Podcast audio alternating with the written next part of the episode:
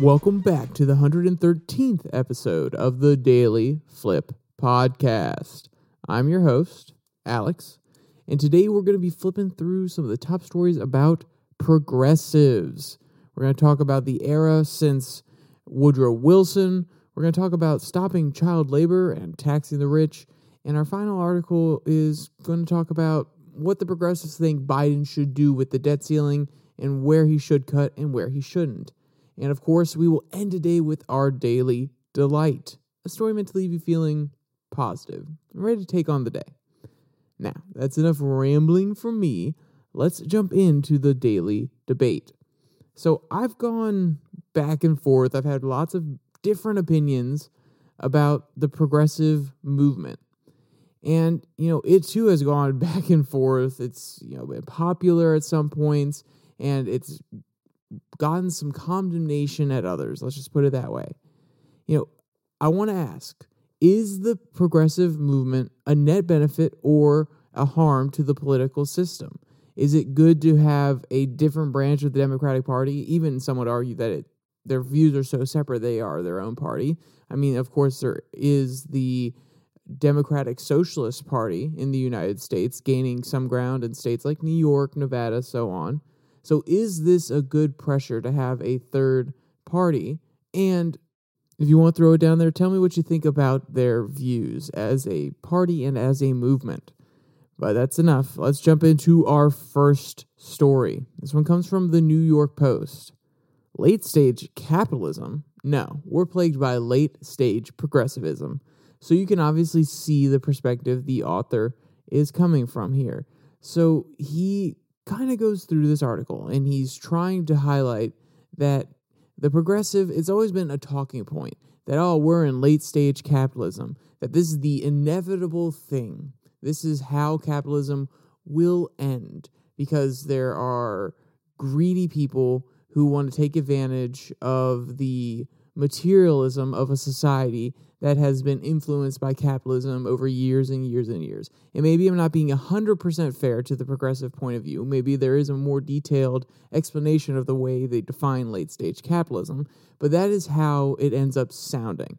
I listened to a few different progressive commentators, but, you know, they're very mainstream. Like, let's say Kyle Kulinski. I've watched a few Young Turks videos, uh, Jimmy Dore as well. And then, you know, Sam Seder, even though sometimes he's not always super progressive, I've watched some of his content.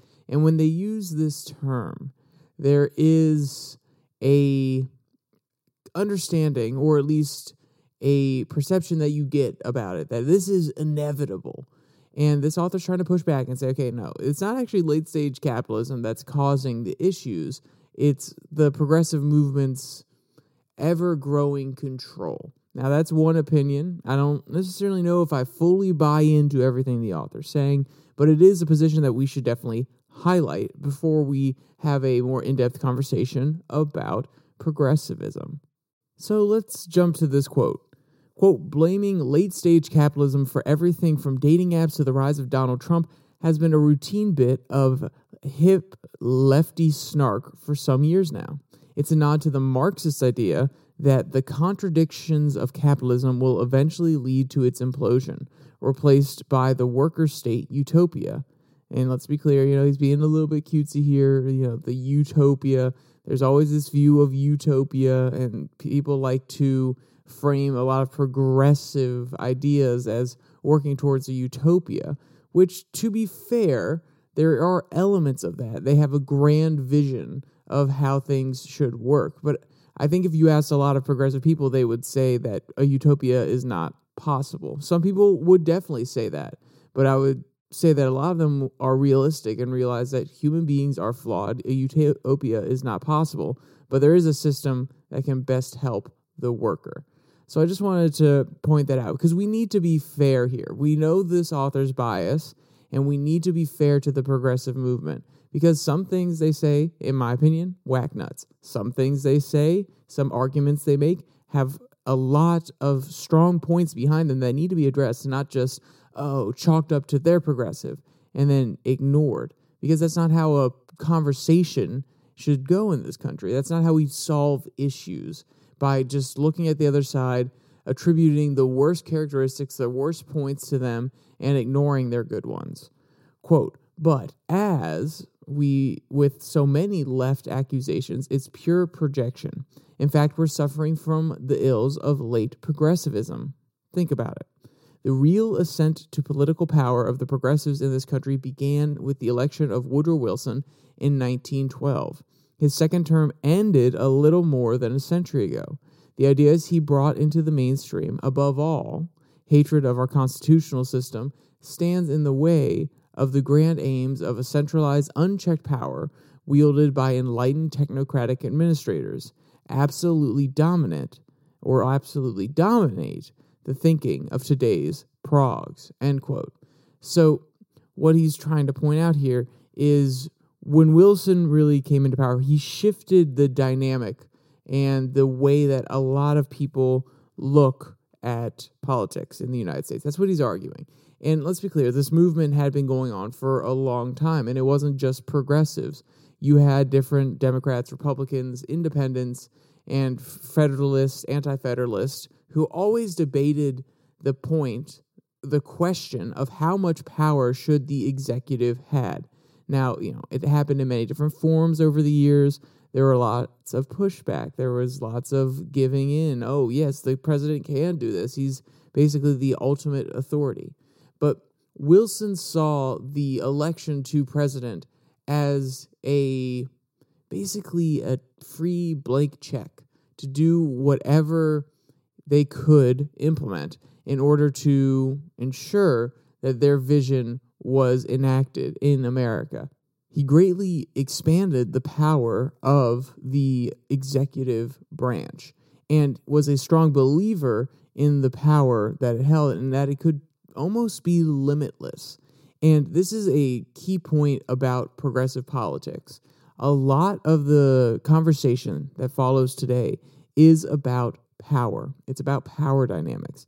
If you look at some of their commentary about wealthy individuals, it's not just the wealth that they have, that they have accrued through working hard, but the power and influence that that wealth gives them. So a lot of their arguments and their problems with the system are framed around power. And you can see the seedlings of that in Wilson's presidency, in the way that he greatly expanded the powers of the executive and kind of went a little haywire at some points. So let's talk about some of the things that this author doesn't like about Wilson. Quote, Wilson also despised dissent, ushering in sweeping laws restricting speech and infamously imprisoning socialist leader Eugene Debs simply for speaking out against America's entry into the First World War.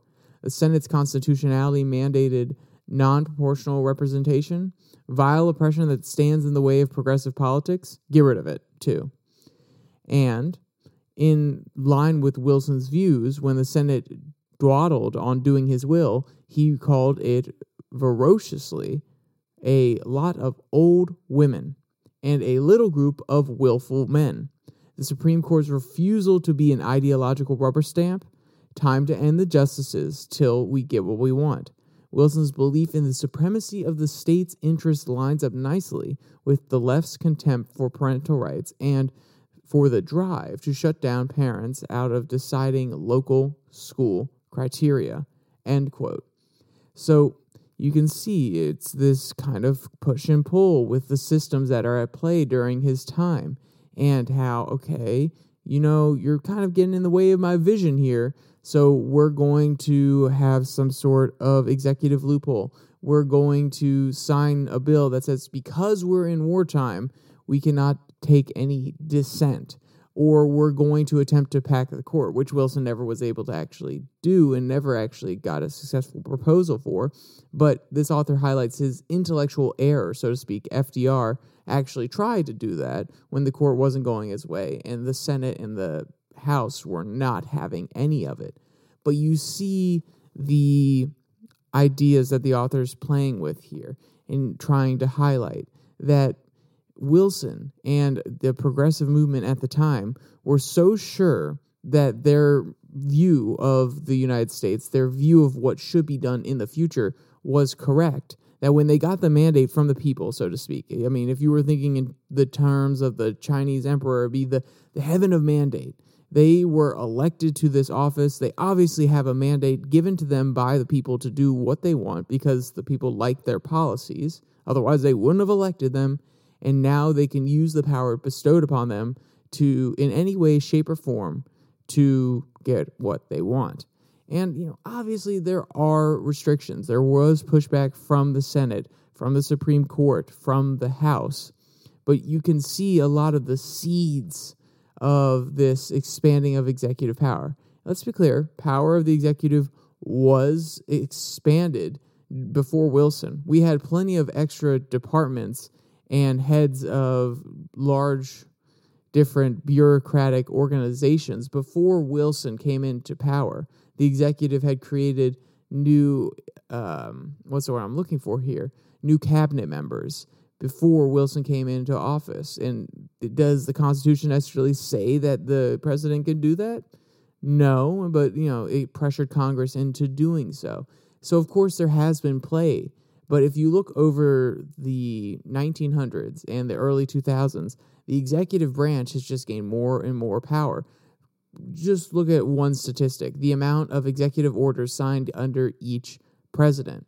It went up a little bit between Clinton and then Bush, and it went up a little bit between Clinton, uh, Bush and Obama. It went up a little bit in Obama's second term. Then it jumped during Trump's term, and then it also jumped during Biden's term. So it's a slow, slow expanding of the power and rights of the executive branch, which all really started with a new perspective of what the executive is and the powers that can be bestowed upon him in the early era of the nineteen hundreds with this progressive movement. So you see how the author doesn't like progressives. You've seen how he highlights what Wilson's getting at during his time. So how is it affecting us today? Where do we see the seeds that were planted then growing into full trees and bushes now? Quote, "Fact is, America's ill today didn't arise from free working markets, as the phrase late-stage capitalism implies. In fact, all of Marx's ideas about the future would prove to be false. What's working poorly is a government that's grown too ambitious, whose experts lack the knowledge and wisdom to deliver on their dreams. The contradictions plaguing America in the West today aren't about capitalism. Rather, they flow from the progressive belief system, which professes to speak for the powerless, but somehow always and only ends up benefiting the powerful. Wokies can chisel Wilson's name off any buildings as they like, as happened at Princeton, of which he was famously served as president. Yet, it's still his century, and we're just living in it." End quote. And what I want to jump back to here is the comment about experts, because the author tried to hit on this earlier about a technocratic state where you have experts that we just lean on, we go to, we ask for opinions. And there was a elitist mentality that was ever present in the Wilson administration, which is, oh, you no, no, no, you are a simple man. You don't have any experience to be gleaned from actually living in America and working in these different circumstances. We need to go to the experts. The people that have been to college for this have studied years and years and years. And of course, there is a great deal of value to that. If someone studies economics for forty years and has gone out, done case studies, and has experience in their field, of course, their opinion should be valid. But that doesn't mean, that doesn't mean that it instantly trumps somebody else's experience. Now, like I said, it should be valid, and it should be weighed a little bit more heavily because they are an expert. But that, just because they are an expert does not entitle them to the ability to control every aspect of policy. Like I said, an expert is great, but just because you're an expert, it doesn't mean that we have to follow you without thinking and criticizing and just go along with whatever you say. Now, you know, we've seen a lot of different opinions on this, especially during COVID. We saw a lot of people questioning the experts, some to people's benefit and some people questioned to other people's detriment. So obviously it's a mixed bag, but you can see the seeds that have been planted here. I've used this analogy a few times, but you can see the seeds that were planted in the early progressive movement And it has definitely started to germinate now because we have a lot of faith in the U S government with experts. We turn to experts to explain everything. And while it's great, there is a lot of information. There is a wealth of knowledge that can be attained from the common man who has gone through life, who has experienced so many different things and has a wealth of knowledge and a little bit of wisdom to give back that the experts may not have thought of or may not have addressed. But that's enough to really set up and highlight the progressive movement's focus on power and their leaning on experts. And there are a few different points in there that we touched on. So let's go to a modern example of a progressive talking point, because this will really highlight where they are today rather than this author's really, I don't want to say insincere, but negative point of view. This one comes from Common Dreams. Tax the rich to defeat the horrors of child labor. And for those of you who are not progressive fans and you're listening, you're like, Alex, this is so unfair. No one wants child labor. Of course, I'm going to be a little bit more okay with agreeing with the progressives when it's on child labor. This isn't necessarily fair, but it is a current issue that we're facing that a lot of people have different opinions on. And I thought this Common Dream article takes a very interesting tact because it doesn't just say, okay, we need to eliminate child labor. It offers taxing the rich as one of the methods to actually do that, which is very, very interesting. And also it does highlight a few of non-progressive arguments about what to do and the opinions that are held about child labor.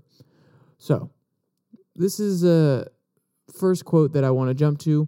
And it talks about how they're not actually addressing the issue, or at least we're not here in American society. Quote, Americans' social studies textbooks urgently need an update on child labor. Our textbooks since the middle of the twentieth century have been applauding the reform movement that gradually put an end to the child labor horrors that ran widespread throughout the early industrial age. Now those horrors, here in the twenty-first century, are reappearing. The number of kids employed in direct violation of existing labor laws, analysts at the Economic Policy Institute said this past March, has soared to two hundred eighty-three percent since two thousand fifteen and thirty-seven percent in the last year alone. Last week brought the alarming news that three Kentucky-based McDonald's franchises had kids as young as ten working at sixty-two stores in three different states. Some of these under-working age children were working as late as two a.m. So obviously, this, this is most definitely an issue that needs to be addressed. If you look at that, two a.m., what are these kids doing staying up until two a.m. at ten years old? Maybe I was a little bit lucky that my parents were really strict, or maybe I'm lucky that I didn't have to work in order to pay off some bills for the family, or my family didn't make me work. But I was in bed by probably ten thirty when I was ten. I think that was the latest I was, quote unquote, allowed to stay up. And maybe I would stay up until eleven, but that would be the latest. At that point, I'd be tuckered out. two a.m. and then these kids have to get up at five or six and then go to school. I don't know whether these kids are going to school or not. I didn't get any in-depth information about that in this article, but that is absolutely outrageous. And you can see that it's widespread throughout these franchises. So I think we can all agree, this is not okay. Ch- children should not be working like this. And, you know, maybe you could make an argument that, well, you know, if you wanted your kids to file some things for you, or you wanted them to learn something on the job and it was a really easy job that wasn't dangerous, sure, fine. I guess I could hear that argument. I guess there could be some validity to it. Maybe teach them some discipline, the value of work when they're younger. But that doesn't mean that you put them in a work environment where they could possibly get burned by fryers, where they could be harmed by some sort of industrial size equipment. No, no, no. That, that that's a hard line for me. I, you know, at the end of the day, that is unacceptable. And I think most Americans would agree. That's why we've seen a lot of conversations about this more recently. And the the question that we should be asking, Not just, oh, do we want our, is it outrageous that kids are working in these facilities? But the other question that has to be asked is, why is this the case? Why are they doing this? And you have two different perspectives. You have one from the progressive wing, which would say they're doing this because it is capitalism. It's late-stage capitalism. They're trying to cut costs wherever they can, and they know that a ten-year-old is not going to push for as much money as someone who's a little bit older, who's been in the job market, who understands how it works, or has a resume that's a little bit longer that requires that the company pay them a little bit more money for their experience. And then you have the other side, which would most likely argue, I haven't seen many good arguments from the other side because this is a really hard thing to argue, that, well, we're trying to ensure that these kids have the opportunity to make money and that they should have a semblance of discipline in their lives. And we need to make sure that they know what it's like to work. So starting them young at a job that's not that crazy, like a McDonald's, wouldn't be that bad. I have not heard that argument so much. There is a little bit of that pointed out here uh, in the counter-argument section of this article, so let's actually just read that, and then we can scoff at how outrageous it is. Quote, how do cheerleaders for erasing protections for kids justify their anti-child labor law off- offenses? Jobs for the youngest among us, they argue, build character. Quote, we have sheltered our kids so much that we've forgotten how to do one of the things we're all training them to do, says Dan Zubach, a Republican state senator in Iowa. Quote, and that's how to work. Over a century ago, in the initial push against child labor, no American did more to protect kids from the sophistry like that than noted educator and philosopher Felix Adler, the founder of the Ethical Culture Movement. In eighteen eighty-six, under that society's auspices, Adler sounded the child labor alarm before a packed house at Manhattan's famed Chickering Hall. So you can see here, and that's the end of the quote, by the way, you can see here that the, the counter-argument is, well, kids need to know how to work, so start them a little bit earlier. And to be honest, I started working a little bit earlier than most. I had my worker's permit, and I, I was doing some some work that was, you know, it was it wasn't bra- backbreaking, but it wasn't necessarily the easiest thing in the world when I was a little bit younger. I think there is a value to making sure that kids know how to work. It installs discipline. But ten years old, that's that's too much, in my opinion. And also, I don't know what the oversight was like in these McDonald's. I'm assuming that it probably wasn't that great.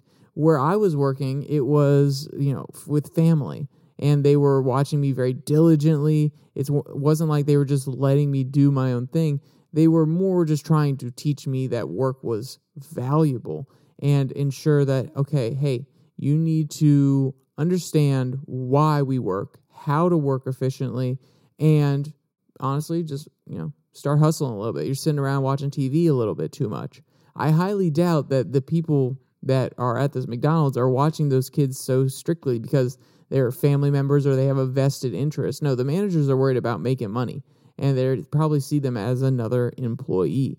Now, of course, I don't know all the details, and all the details have not come out.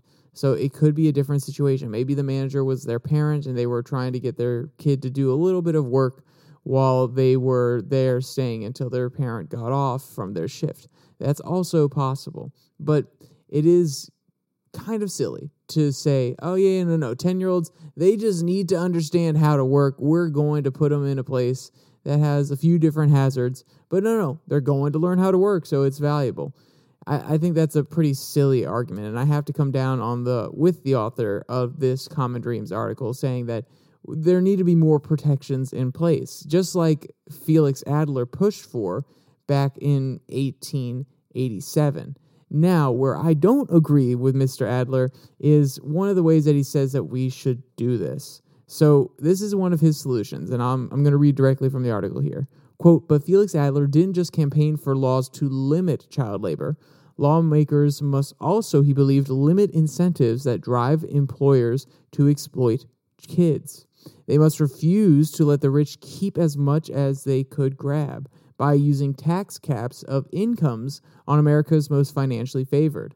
The specific vehicle he proposed for accomplishing that capping, a tax rate of one hundred percent on all income above the point, quote, when a certain high and abundant sum has been reached, amply sufficient for all the comforts and true refinements of life, end quote.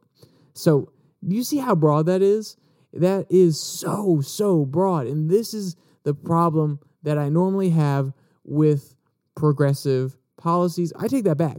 With a lot of different policies proposed by Democrats, Republicans, progressives, they are always so broad. They make the definition so wide that they can shoehorn things in later on.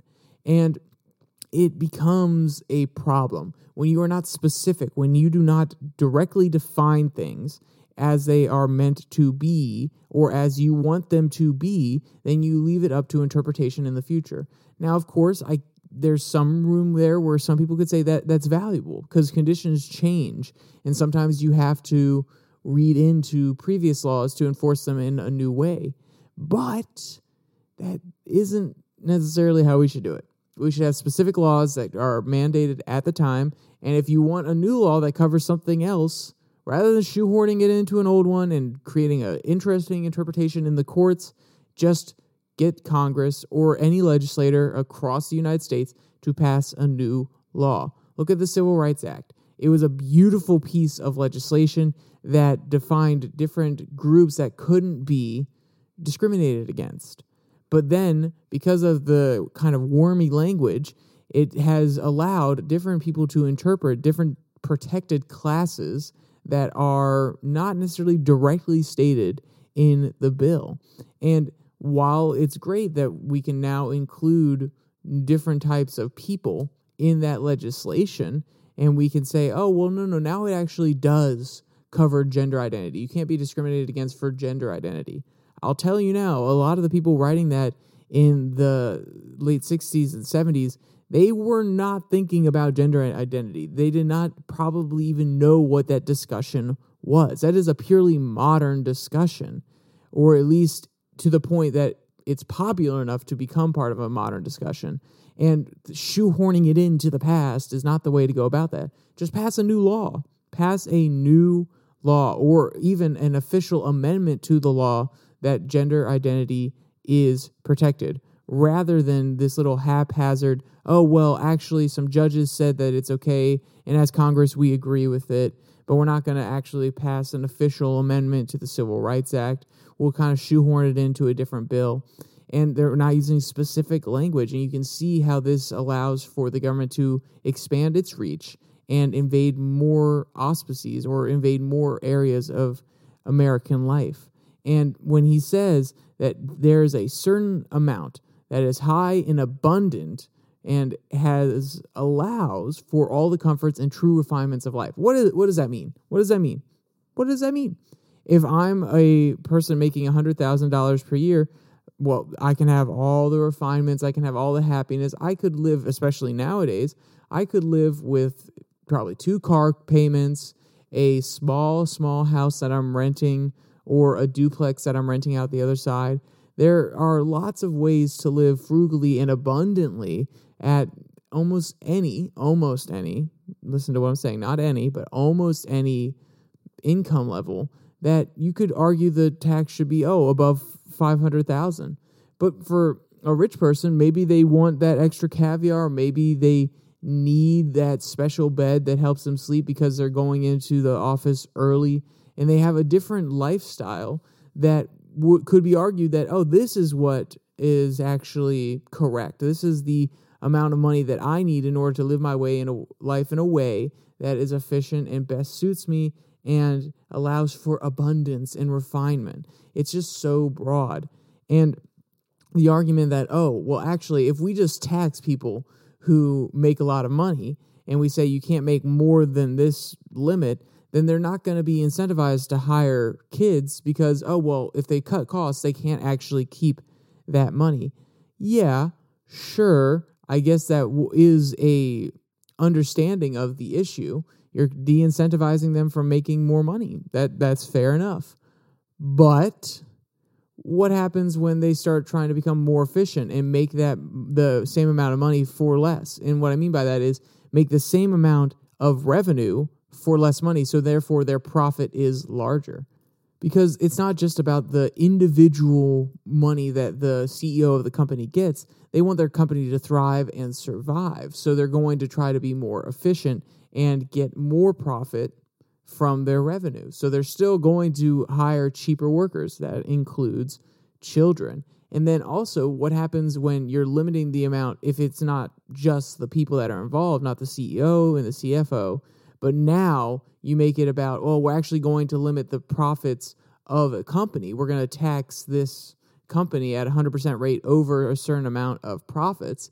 Then what encourages that company to expand, create more jobs, and hire more people, and slowly but surely aid their local economy? There are lots of flaws here, and I don't agree with Adler's approach. That's also because I don't agree with one hundred percent tax for anything, for anybody, because, like I said, it de-incentivizes people from innovating, from pushing the boundary, because they don't actually get to retain any earnings.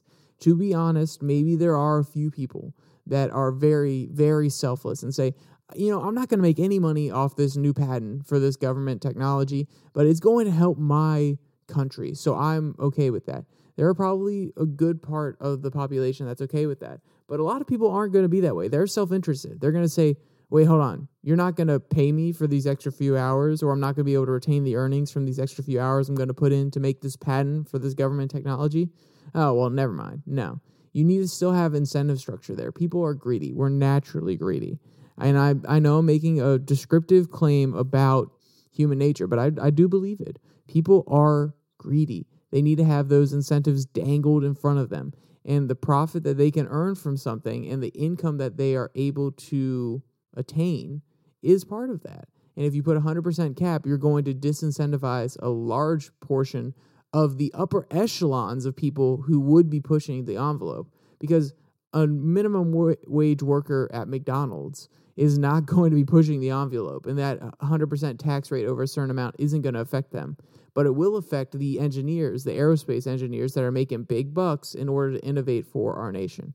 So I think that's where Adler's argument really, really falls apart. And then, you know, there's one last article that I will quickly, quickly highlight. This one comes from Salon.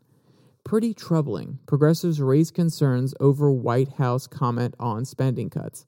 And because I do want to keep this under forty minutes, as I normally do for these podcasts, I will just highlight or talk about what the issue is. The progressives in this article that are speaking are pushing back against Biden giving in to any of McCarthy's spending cuts because they are largely for Social Security and Medicare and crucial programs that the progressives that want to keep in place. And the cuts that they offer are, oh, stopping subsidies for big oil companies, or prescription drug costs in Medicare. And, you know, that's a very interesting perspective going forward. But my question is, how much are we spending on big oil subsidies compared to how much are we spending on Social Security and Medicare? And to be to be one hundred percent upfront, we do spend a lot of money on big oil subsidies. But a lot of those subsidies are not direct payments. They're actually cutting of costs. So it's not actually saying, oh, we are going to give this oil company a check for five hundred thousand dollars to go out and speculate and find new oil. It's no, okay, we won't charge them as much in order to go and speculate on this land. So we're not actually spending that much money on it. We're just getting less money from the purchase, which of course does affect the deficit. But if you look at Medicare or if you look at Social Security, we are actively spending money from the funds that we set up. Oh, well, I guess what? It was fifty some years ago, if not a little bit longer. We're spending money from those funds. So cutting and reforming those actually limits the amount of money that is going out of the government, rather than changing the amount of money that comes in. So you can see the progressives' perspective here, which is, no, no, no, any sort of cut in benefits is a cut overall. That should count as a cut. Whereas the Republicans are saying, no, no, no, we need to actually make sure that when we cut something, it does affect the money that we're spending going out, rather than the net effect that would be given from subsidies of big oil companies. So you can see where the divide is here. And when I was first reading this article, I went through the first few paragraphs, and what their solutions are buried a little bit deeper in. When they said, oh, no, no, we shouldn't be cutting at all. We we're afraid that Biden's going to give in to some of these cuts. My, the first thing I was thinking was, what? Are we just going to keep giving money out? Are we just going to keep spending at these current rates? And there is, of course, modern economic theory borrowing against the future of the country. And that has been a talking point for a while now. But it does seem that progressives always, when you ask the question, where are we going to get the money? They're always joking, oh, well, you just have to tax this person. You have to have a wealth tax. Oh, you have to add a tax to every transaction that goes on on Wall Street, even if it's half of a penny, even if it's a tenth of a cent, then we could gain millions of dollars in tax revenue. But notice, the solution is always taxation. It is always the government taking more money from you. And that is a large, large majority of the issue that I have with the progressive movement. Because at the end of the day, where does it stop? Because once we implement one thing, I, let's let's say there's a validity to their argument that we need to keep some of these programs in place. You, there are some that I agree with. There's some that I don't agree with. But let's say, okay, we're going to do it. We're going to implement your way of funding it as well. We're going to do this specific tax. Well, the progressives, they'll find another issue, and I'm not saying they're going to go rummaging for one. There will be another issue that comes up because that's how society is. We address one issue, we move forward, we find another issue. We find a way to make sure that the government gets involved or addresses it in some major way. Think about A I regulation. Think about fracking. All these new industries and situations pop up. All these different social problems pop up, and then we have to solve them. Well, if the progressive solution is always, okay, the government's going to step in, it's going to somehow subsidize something, it's going to somehow create a program that will fix it, that needs funding. And if their solution is always to tax, then eventually we will just get to a point where we're giving up all our money in order to solve all of the problems. I do not think that is a tenable end. Like I said before, it's about incentives. If people can't keep their money, no matter how satisfied they are by society, by the programs that the government puts in place, I think that is untenable because people are greedy. It will just lead to stagnation rather than growth, innovation, which is what's needed nowadays as we face a ever more troubled and, let's just say, divided world. So that's my opinion on it. You can see where I fall down on a lot of these different issues. Thank you for listening. It's a little bit longer than normal, so let's jump to our daily delight. This one comes from the animal rescue site. Farm cat loves hitching rides on his horse friend. You know, and some people, you know, they can ride horses. You know, to be honest, I'm not I'm not one of those people. I have not done it, and I don't know if I would enjoy it or not. But I could never imagine that a cat was going to beat me to that milestone in my life. Quote, animals can form close bonds with those outside their own species. Just take Tony Stark the cat and Thor the horse, for example. They're so different, and yet they're best friends, end quote. And, you know, they both seem to enjoy this process, by the way. Tony, you know, he's getting a free ride around the farm. He gets to just relax. And then Thor, he gets to carry something a little bit lighter for a change, which, you know, seems to be a good dynamic. Quote, a cat may find comfort and warmth in the horse's stable, and the horse may enjoy the company of a feline friend who can help keep the rodents and pests away. There have been multiple stories of co- cats and horses forming relationships, including cats who ride on horses or rescue animals who become unlikely friends. End quote. And if you want to see any of the cute photos or videos of Thor and Tony Stark, you can find them in the link below the like and subscribe button. Also down there, you can find the link to the Spotify Podcast, Google Podcast, Podvine, and Pocket Cast, as well as the Twitter handle at Your Daily Flip, where I post a link to the podcast on Monday, Wednesday, and Friday for YouTube. And also, now, I believe we are active on Rumble. A lot of the videos are still porting over, but the whole catalog will be on there very soon. If you want to watch on Rumble rather than YouTube, go on over there, subscribe, and give the video a like. All right, with all that said, there's only one more thing to say. Stay safe. Don't die.